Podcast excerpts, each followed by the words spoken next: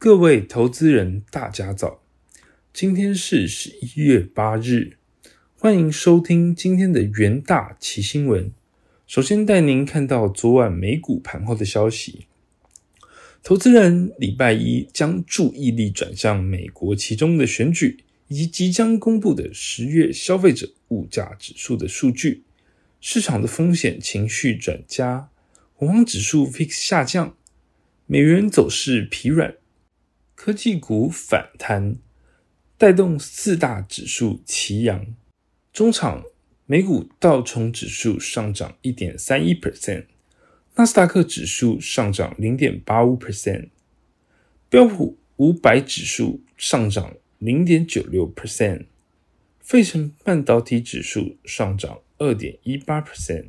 在震惊消息方面，美国其中选举周二登场。民调显示，共和党有机会拿下众议院席次，这有望成为股债市场走升的潜在催化剂。中国可能计划放宽疫情的风控，带动中概股的 ADR 礼拜一续阳。高盛集团策略师预计，中国全面重新开放将推动中概股上涨将近二十 percent。时间点可能落在二零二三年的第二季。另一方面，欧盟对美国的降低通膨法案表达严重的关切，称该法案违反国际的贸易规则。接下来带您看到小日经相关的新闻。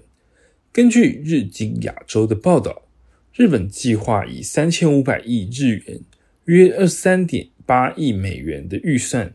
与美国展开下一代半导体的开发研究合作，而这笔预算支出将包含在二零二二财年的二次补充预算法案之中，包括四千五百亿日元用于先进制程的带到日本，以及三千七百亿日元用于确保半导体制造所必需材料供应链之上。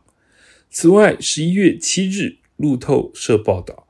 日本财政部正考虑在二零二二年到二零二三财年年度增加一千亿日元的两年期国债的发行规模，以及增加六个月国库贴现票据，为经济刺激措施融资。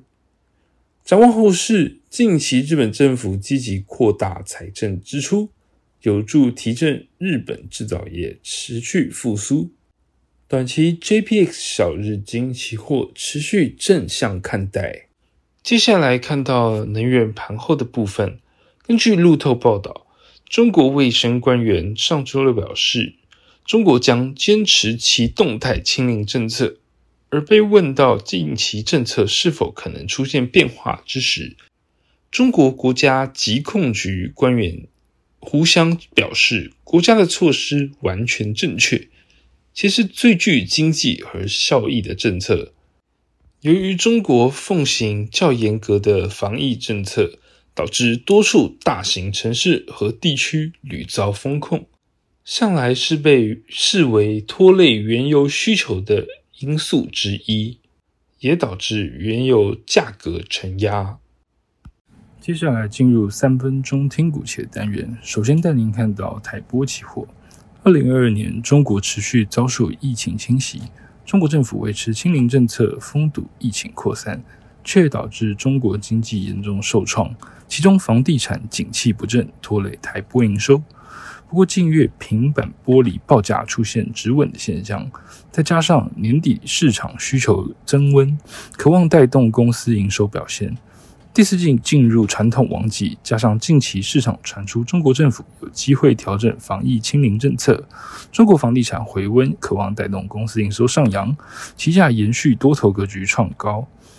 接下来看到是华兴期货，华兴十一月四日公布第三季财报，合并营收为四百三十六点二五亿元，季减十三点四六 percent，年增三点二四 percent。但因认列出售美国 Borgo 太阳能案厂部门获利六十三亿元，第三季税后净利高达九十四点五九亿元，年增一百零九 percent。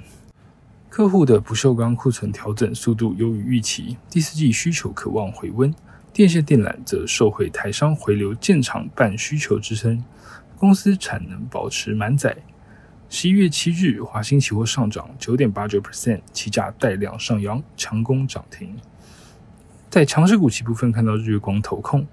日月光十一月四日宣布推出业界首创的平台系列 FOCOS 扇出型基板晶片封装技术，分为两种工艺解决方案，可更有效的来提供 HPC 的性能，并满足需要更大记忆体及计算能力的网络和人工智慧应用整合需求。这个半导体产业面临景气的下修，但日月光稼动率仍维持在八成之上。HPC、网通以及 AI 的需求依旧，预期第四季营收将维持在高档的水准，期价也带量上涨突破极限。在最后弱势股期部分，可以留意红海期货。由于消费性电子产品需求下滑，市场预估 iPhone 十四系列手机销量下修至八千五百万只。此外，苹果近日表示。受到中国防疫风控限制，导致富士康中国郑州厂的生产是受阻的。iPhone 十四 Pro 和 iPhone 十四 Pro Max 的出货量将低于预期。iPhone 销量预估下滑将不利公司的营收表现，加上富士康郑州的厂商疫情的风暴是持续的蔓延，啊，公司营运是面临下行的风险。十一月七日，红海期货下跌零点一 percent，期价维持在低档震荡走势。以上就是今天的重点新闻。明天同一时间，请持续锁定元大奇新闻。谢谢收听，我们下次再会。